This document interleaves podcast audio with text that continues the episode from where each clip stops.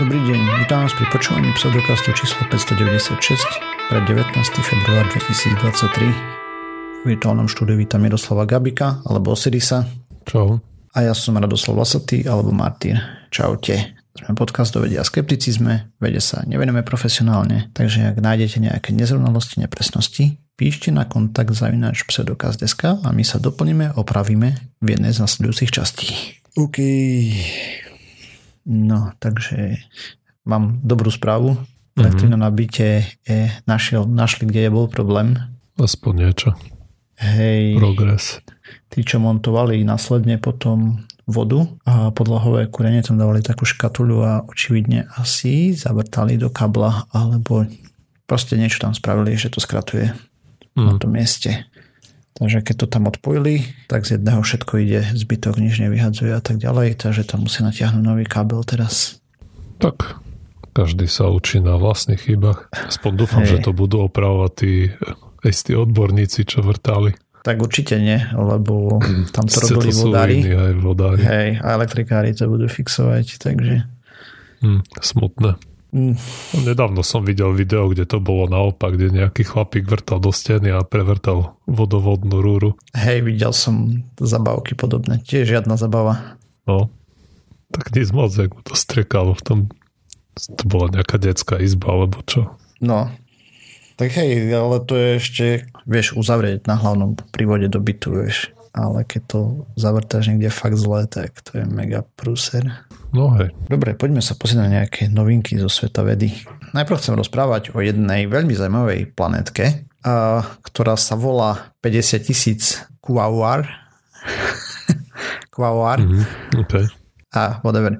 A je to transneptúnske teleso, proste tam niekde okolo Neptúna sa pohybuje hore dole, má orbitu alebo trošku za ním, hej. A o čo ide? Takže zvyčajne máme, že planetárne prstence okolo nejakých obrovských planét, ako napríklad Saturn a tak, ale je aj mnoho malých telies, ktoré majú planetárne no prstence, no, hej. Ten trans to je preto, že pre prechádza nejak popred, alebo... A kríži orbitu s Neptúnom. Kríži. Aha, takto kríži, ok, ok. Alebo respektíve som ani nepozrel. Moment. Ja, že jak si predstaviť, čo to je transneptúnske, či to je mesiac, alebo, alebo nie, alebo on obieha niekde pomimo a kríži to, ako hovoríš. Nie, nie, ako nie, transnep- to není mesiac Neptúnu. Ešte raz, transneptúnska, to je normálne planéta, ktorá obieha, planétka v tomto prípade okolo Pluta a Pluto je napríklad transneptúnsky objekt, tak. a... Ako obieha okolo Pluta? Je okolo Slnka, som chcel povedať, bože. Oh, dobre, OK. OK, ešte raz. Takže transneptúnsky objekt je niečo, čo obieha okolo Slnka za mm, že orbita má priemernú vzdialenosť väčšiu, ako je vzdialenosť Neptúna od Slnka. Mm, OK, čiže je to za neptúnske teleso. Hej, plus minus. Dobre, dobre, už sme doma. Ale s tým, že ono priemernú môže mať väčšiu, ale ono tým pádom môže byť na jednej strane ďalej, ale zároveň môže padať, vieš, že môže byť trošku eliptická tá orbita a tak hey, ďalej, že môže... Dobre. No proste je to trošku halus. OK. A no poďme naspäť k tomu, čo, o čom som chcel rozprávať, teda, že doteraz všetky známe vlastne husté prstence sa nachádzali dostatočne blízko k svojim materským telesám, hej, teda existuje niečo, čo sa volá Rošov limit a to je vlastne limit okolo alebo hranica okolo planéty, kde slapové sily brania materiálu s primeranou hustotou sa agregovať do satelitu. To znamená do mesiačíkov malých, hej, alebo podobne. Zostane to rozdrvené na prach a drží sa tam ten prach alebo kamienky dlho. No a tu sa pozerali práve na to teleso, to 50 tisíc kuavar a tento objekt má odhadovaný pomer okolo 555 km a má približne 80 km satelit, ktorý obieha na 24 polomeroch vlastne tejto malej planétky. To znamená, že je vzdialený 24 pol. A zároveň, zároveň má prstenec, ktorý obieha vlastne mimo tej hranice Rošovho limitu. To znamená, že tam, kde by sme očakávali, že sa to za pár desiatok rokov sformuje do mesiaca, lebo údajne tak rýchlo sa formujú tie mesiace, tak tu tam stojí.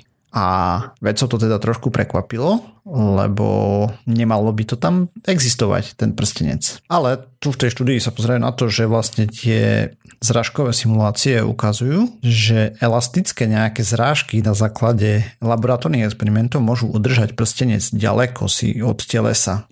A okrem toho ten prstenec obieha okolo jedna tretinovej spinovej orbitálnej rezonancie a to je vlastne vlastnosť, ktorá je zdieľaná aj inými prstencami okolo malých planét, čo naznačuje, že to rezonancia hrá nejakú kľúčovú úlohu, ale stále im nie je jasné, že prečo je to za tým limitom, hej, kde proste by sa mhm. mal proste z toho spraviť mesiačik. A teraz vysvetlenie je tam viac. Takže prvé je, že je tam nejaké ďalšie gravitačné pôsobenie, ktoré nevidíme nevieme zatiaľ, hej, lebo už ten objekt je malý a keď je tam nejaké čierne malé čudo, čo to rozhadzuje, že sa to nevie sformovať, tak uh, toho bude veľký problém nájsť. A potom druhé je, že je to nejaký mega chladný a nelepivý materiál a tak ďalej, ale to je také, že na hranici uveriteľnosti. A tretie je možno, že sa pozeráme práve v čase, keď ten prstenec vznikol. To znamená, že za 10-20 mhm. rokov sa sformuje do mesiaca, ale to je tak málo pravdepodobné tiež, že nad tým mávnu rukou. Takže možno tam niečo bude v okolí. Alebo dve. Ale je to taká malá zemová planetka. Boli aj obrázky nejaké z toho? Sú, Alebo... hej, taký biely... biely fľak. Z okay. vedľa je druhý menší biely fľak. Paráda. Hubble ho videl v 2006, hej. A neviem, že či James Webb na neho pozeral, nevidel som fotky ešte z James Webba a jeho, takže... Ale sú artistické tento... Predstavy umelca. Hej. Mhm. Proste je to maličké, maličké, maličké. Takže a je to ďaleko, ďaleko, ďaleko, takže aj také... Uvidíme, keď možno James Webb dostane na to čas, vieš, k tým, že je to zaujímavý objekt a pozorovací a potom sa na to pozrú. Ale teraz má asi iné priority. Aj si hovorím tiež. No. A druhá štúdika, o ktorej som chcel rozprávať, je štúdia o cukrovke prvého typu, to je tá autoimunná. A to je vlastne princípe T lymfocyty imunitného systému sa rozhodnú, že bunky produkujúce inzulín v pankreasi sú nepriatelia a začnú ich zabíjať. Hej. No a bola robená štúdia na 76 ľuďoch, ktorá prebiehala od 2001 do 2018 a zistila, že ľudia, ktorí dostali protilátky blokujúce tieto T tak e, sa na to mali lepšie. A teraz o čo išlo? Išlo o tepilzumab, je to typ protilátkovej terapie, blokuje vlastne tie tebunky, čím im pomáha brániť vlastne tie zhluky ostrovčekov tých buniek v pankrease pri produkovaní inzulínu. A tu, tu sa pozerali vlastne celý článok je príbeh jednej slečny, ktorá absolvovala dvojtyžňovú kúru v 2016 ako súčasť klinickej štúdie, že ona predtým mala už nejaké hm, náznaky, neviem, nejakú vodu v pľúcach a takéto. Proste ona bola vyselektovaná ako, že je tam nejaké podozrenie a tak ďalej na tú cukrovku a snažili sa to udržať na úzde, čo sa celkom podarilo, lebo zatiaľ je bez cukrovky 6,5 roka, aj keď podľa všetkých predpokladov by ju mala mať. A ďalší z testovacie skupiny sú na tom ešte niektorí aj o dekadu lepšie. Takže v 1999 bola pilotná štúdia na pár ľuďoch a pár rovná sa 10 v tomto prípade. Z T1 cukrovkou v veľmi skorom štádiu. Jedna liečebná kúra spôsobila, že produkovali inzulín ďalej roky, dokonca sa niektorým aj zvyšila produkcia inzulínu. Avšak potom boli samozrejme ďalšie testy a tie ukázali, že redukcia je neroznateľná od placeba. A výskumníci začali pýtať, že prečo to raz funguje a raz nie, hej. Lebo proste uh, produkcia inzulínu a hladiny a tieto je pomerne jednoducho merateľná záležitosť. A pravdepodobnú príčinu učili v tom, že kedy sa liek nasadí. Takže v princípe, ako nastupuje cukrovka typu 1, takže máme prvé štádium, najprv máme fungujúcu produkciu inzulínu, žiaden problém nebadáme a tak ďalej. A na konci prvého štádia sa začínajú objavovať prvé protilátky, ktoré nás napadajú vlastne bunky pankreasu. V štádiu 2 nastávajú problémy s reguláciou cukru, ale zatiaľ ešte stále to je asymptomatický pacient. Až v štádiu 3 máme symptomatickú cukrovku s rizikom hospitalizácie a všetkých tých komplikácií. Hej. Napríklad ja si pamätám, že spolužiak prišli mu na cukrovku, takže prvýkrát odpadol v trede. Hej. Mm-hmm. A najlepšie fungoval liek, ak sa použil v tom druhom štádiu. To znamená, že už vidíme, že sú tam protilátky, toho imunitného systému, ktoré napadajú pankreas a zároveň, že už sú tam nejaké irregulácie s tým cukrom, hej, že už proste sa nedrží stabilná hladina a tak. No, a takže napríklad táto 16-ročná pacientka žije zatiaľ 7 rokov bez cukrovky od nasadenia liečby, čo jej samozrejme aj veľmi pomôže do budúcnosti, lebo cukrovka poškodzuje nervový systém, zaťažuje to zvyšné orgány a tak ďalej, hej, proste tie regulácie. No ale má to zo pár problémov, táto liečba. Za prvé treba veľmi včasnú detekciu, to znamená, že treba screening a proste treba robiť testy, ktoré sú asi drahé, lebo potrebuješ robiť testy na protilátky a tak ďalej. Neviem, nakoľko sú invazívne a tak. A druhý hlavný problém je, Počkej, že je to drahé. Nerobilo sa aj na COVID testy na protilátky kopu? Mm. No to nebolo nejak extrémne drahé. Hej, to je pravda. Ale tak uh, asi závisí, že či... Ne, neviem, aký je to test. Ako, hej, presne. Je jasné, že to nie je to isté. Hej. Uh-huh ne, neviem, či sa dá robiť tento test zo, zo slin, vieš, alebo podobne. Fakt, fakt netuším. No aj závisí. Aj. Proste tam spomínali, že to testovanie môže byť drahé. Neviem, ako no sa môže, robí, nepozrel to, som si. Si to chcel rolloutnúť na celú populáciu, tak bez pochyby, zvlášť keď musia ísť niekde k doktorovi, vybrať im krv.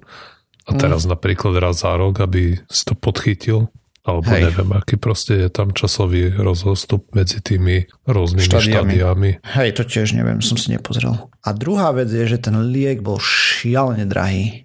Ako jedna tá kúra, a treba ich viac, stála 194 tisíc dolárov plus ďalšie poplatky za leka- lekárov a všetky tie veci, lebo to sa robí cez infúzie, hmm. hej, takže, takže tak. A v princípe, toto je jedna spoločnosť, ktorá robí a oni to spravili tak, tam tie klinické skúšky boli, vypestovali to najprv na, mys, na myšiach, hej, tu, to čudo, čo blokuje tie, tie bunky a potom, tam, potom sa to imunitnému systému nepáčilo a podobné veci. A bolo viacej spoločností, ktoré skrachovali, ale teraz je jedna spoločnosť, ktorá ide podobným systémom ešte ako títo s touto liečbou a vylepšujú to v tom zmysle, že to bude priamo napadať receptory tých už špecializovaných buniek, ktoré idú voči pankreasu. Teda napájať, blokovať, hej. Lebo ono sa, keď som tomu ja dobre pochopil, tak tam sa naviažú tie protilátky na tie receptory, tým pádom sa tam nezačnú robiť hm, tak, ako funguje imunitný systém. Proste najprv prídu tie upratovacie bunky a tak ďalej, tie zistia, že začneme napadať uh, pankreas, bunky pankreasu a potom čas z nich si povie, že sa uloží do kostnej drene, hej, tam idú tie B pamäťové bunky, či čo to sú zač, s pamätníkom, že a toto máme napadať, hej, oni produkujú potom ďalej protilátky vo veľkom a tam sa rozbieha ten zapalový proces a všetky tie veci, ak to tam proste tie chemické signály lietajú hore-dole. A tým, že oni tou kúrou vlastne zablokujú tie bunky, aby nenapadali inzulín, tak sa to celé plus minus stopne tá reakcia. Keď to spravíš dostatočne rýchlo, že sa nespravia už tie bunky, ktoré máš vlastne v kostnej drení pamäťové, lebo oni sa tam potom množia, tak uh, proste aby boli pripravené na ďalšiu infekciu a ty máš tu v prípade cukrovky jedna máš tú infekciu stále, takže stále produkujú, hej, proste dať čo ti zabíja tie bunky, aby pre istotu nemohli produkovať inzulín. A toto keď sa stopne, tak vyzerá, že to vie celkom pomôcť, hej keď u niektorých pacientoch proste viac ako 10 rokov to oddialilo postup. S tým, že tých 10 pacientov, to som zabudol spomenúť, mali ten začiatočný a proste už mali detekovanú cukrovku v tom začiatočnom štádiu, to znamená, že už tam videli protilátky. Čiže v tom druhom, keď... A hej, keď máš ešte protilátky, ale si ten... asymptomaticky. Uh-huh. Tak z logiky veci asi vyplýva, že si nevyberú ste v treťom štádiu alebo v prvom, keď... No len tie verifikačné štúdie boli potom aj v treťom štádiu pacientu a tak ďalej, lebo tam mm-hmm. Práve to, čo zlyhalo, bola regulácia vlastne už potom, hej, že už má cukrovku a že regulácia cukru v krvi a toto, že na úrovni placeba, že proste nič. Takže ono to pomáha v tom štádiu, keď ešte už máš cukrovku v princípe, lebo už imunitný systém začína bojovať voči pankreasu, ale ešte ju reálne nemáš úplne. Zatiaľ to tak vyzerá.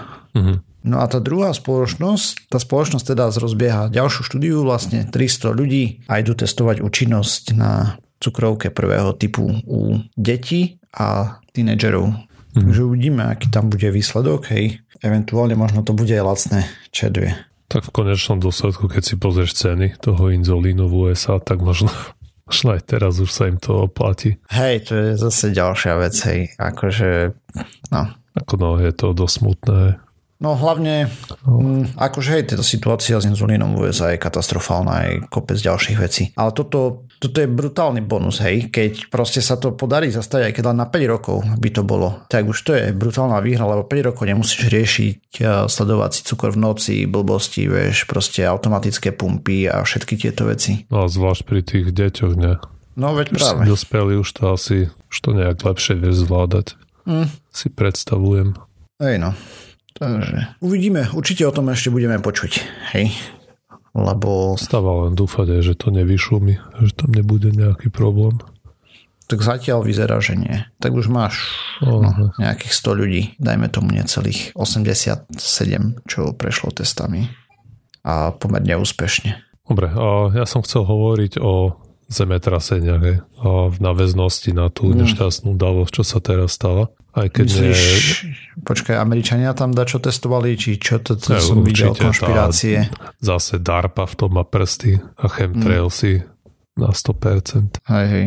Tak je blízko Izrael, čiže tam Šoroš to má vieš, za rohom pohodlne mm. to tam môže zničiť. A srandičky bokom aj vieme, že tam mali dva obrovské hmm, a, a ehm, no nie, dve dobre, obrovské dobre. vlny. Bo dva obrovské zemetrasenia. A to zemetrasenie nie, to je od akého vzoru, to bude aj tak asi dve obrovské zemetrasenia. a sme v ríci, keď tu není kúbka. Proste dve vlny zemetrasenia. Tada. To vieš naisto. Googlíš, či dva zemetrasenia po dve zemetrasenia. Číslovka dva životné podstatné, napríklad dva domy, dva stroje. Och. Oh my god. Normálne si neviem spomenúť, čo je so stredným rodom. Ten, táto, to je dve.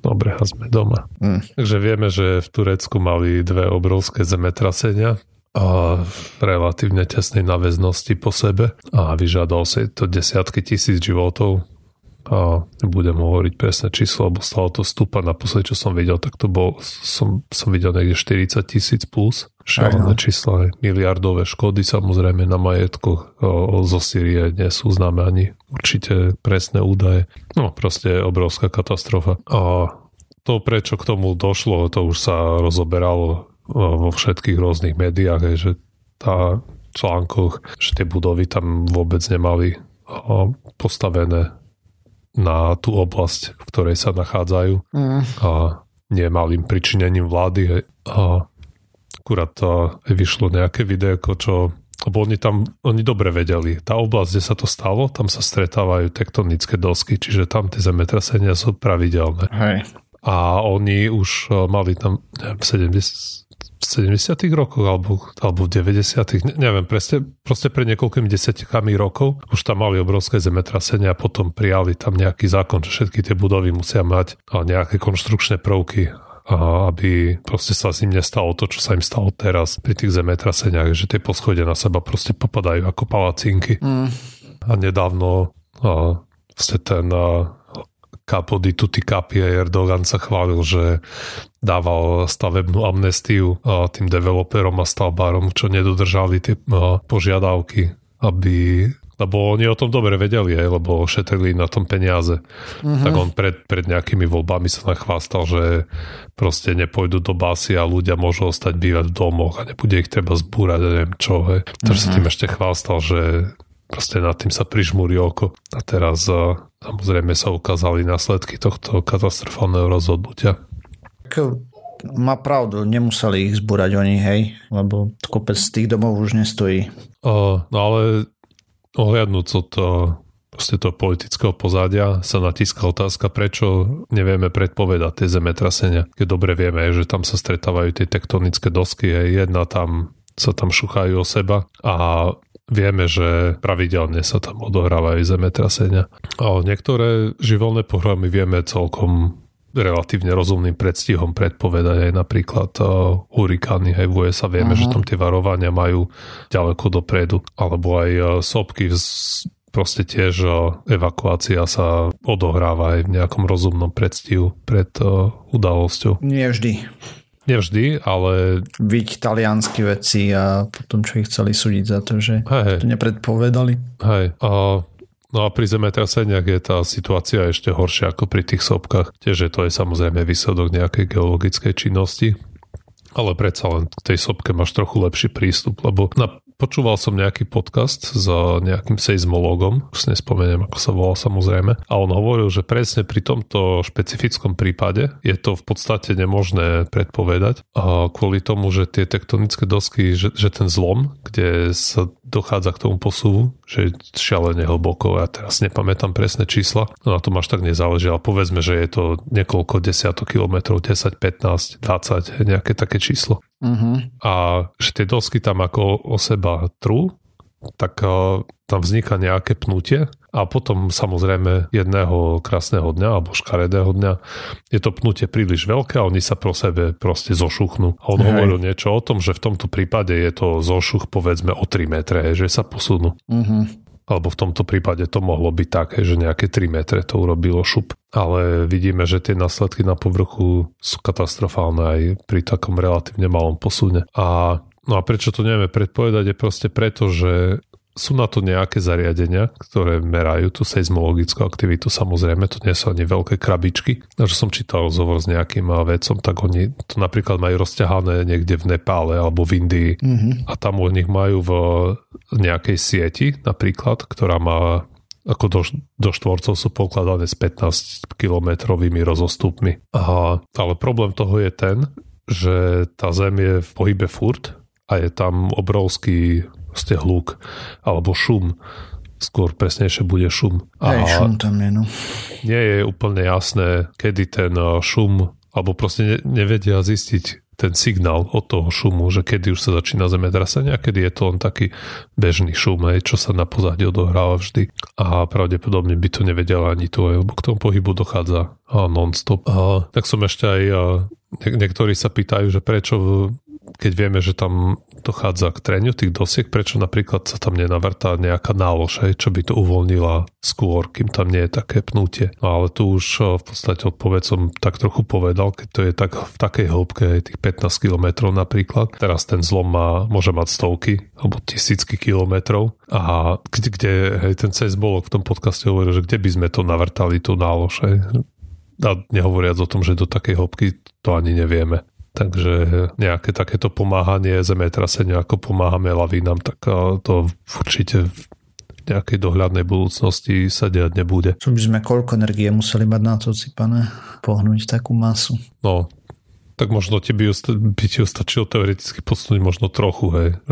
Pýtam, no ten sešop vznikol, sú... ale kto vie, čo by sa stalo, hej. hej. Ale no, je, je to úplne jedno, pretože technicky sme od toho o, strašne ďaleko. A potom som ešte čítal, že niektorí veci sa to skúšajú predpovedať zemetrasenie z nejakých iných a, indikátorov, napríklad a, celkom dosť sa skúmali a, ak nejaké nabité častice vo vzduchu v ionosfére ale nie, nie je to veľmi spolahlivé, alebo dajme tomu, že vôbec. A potom ešte niektorí veci skúmali aj nejaké parametre vodných pár, ktoré sa odparujú z tej pôdy. Potom samozrejme sa pozerajú ľudia na rôzne zvieratá, hej, čo ako, či, by, či oni ne, netušia niečo alebo necítia nejaké mierne otrasy, ale podstata je, že žiadna z tých metód, alebo takto, niektoré z tých metód pri tej ionosfére, zvlášť som to videl, že alebo aj pri tej analýze seizmologických dát.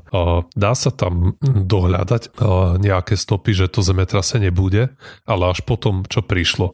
Že nejak Toto spätne, už... že nejak spätne to tam vedia, aj potom si si, že aha, no, tak tu, to k tomu viedlo. Ale dopredu, kvôli tomu, že je tam taký veľký šum, tak to žiadna z týchto metód spolahlivo nevie predpovedať. Že oni majú nejaké metódy, ako to v nejakom labáku napríklad vedia nasimulovať nejaké modely a tam to vedia predpovedať, ale je to neprenositeľné kvôli tomu, že vonku nemáš také inštrumenty dostatočne ani citlivé Mm. A, alebo nie, niekde nejaké vyjadrenie som čítal, že teoreticky by sa to možno dalo, ale stalo by to stovky miliónov dolárov. Proste tam porozkladať také inštrumenty, aby to bolo ako keby v laboratóriu. Aj, ale to sú, to je šialená investícia a teraz tá, tá predikcia tiež nie je 100% a už narazíme na ten problém, čo si hovoril presne ty s tým Talianskom, je, že čo teraz, je, že pri akej určitosti majú nariadiť evakuáciu, napríklad v tomto prípade aj 15 miliónov ľudí, aby vyšlo vonku. Hej. Hej. Čo kým to nevieš s veľmi veľkou určitosťou, tak si ty môžeš zadelať na riadne problémy. No ja, tam je otázne, že či jeden falošný alarm sa nedá prehliadnúť, alebo aj 10, vieš, versus netrafiť jeden skutočný. No, No práve to je, no hej, ale keď, má, keď je tá pravdepodobnosť napríklad 70% a ty budeš cvičiť s 10 miliónom ľuďmi ja viem, do roka, hej, mm. tak skôr či neskôr ťa pošlu do hája odtiaľ. A po tejto teraz, skúsenosti by možno chvíľu to vydržalo, vieš, ale potom ďalšie generácie už by boli také hlukšie na to. No tak a, to vieme, že to je to, čo sa volá alert fatigue. To je z mhm. práce vie, že keď proste chodí veľa upozornení na niečo, tak si to prestaneš časom všímať, prikladať tomu dôležitosť. Skôr či neskôr aj k tomu dojde. Oži. Takže ste bohužiaľ to vyzerá tak, že zatiaľ máme len nejaké varovania a ste vedia ľudí v niektorých oblastiach, kde je dostatočné to pokrytie tých a, a, seismografov, tak sú schopní varovať ľudí a, pri najlepšom nejaké desiatky sekúnd predtým, ako to zemetrasenie udrie. Čo uh-huh. je mhm. samozrejme brutálne málo na to, aby si s tým čokoľvek urobil mimo toho, že vybehneš von z budovy. Hej, no však práve. Ale na záchranu života to väčšinou stačí. Tak hej, je lepšie byť mimo budovy podľa možností, nie práve v tej rutiacej sa. Ako jasné, vonku na teba môže čokoľvek spadnúť, ale o, stále máš o, oveľa väčšiu šancu, že prežiješ, než keď si niekde v 13 poschodovom paneláku, kde sa poskladajú na seba poschodia, čo sa Aj. stalo v tom práve v tom Turecku. Uh-huh.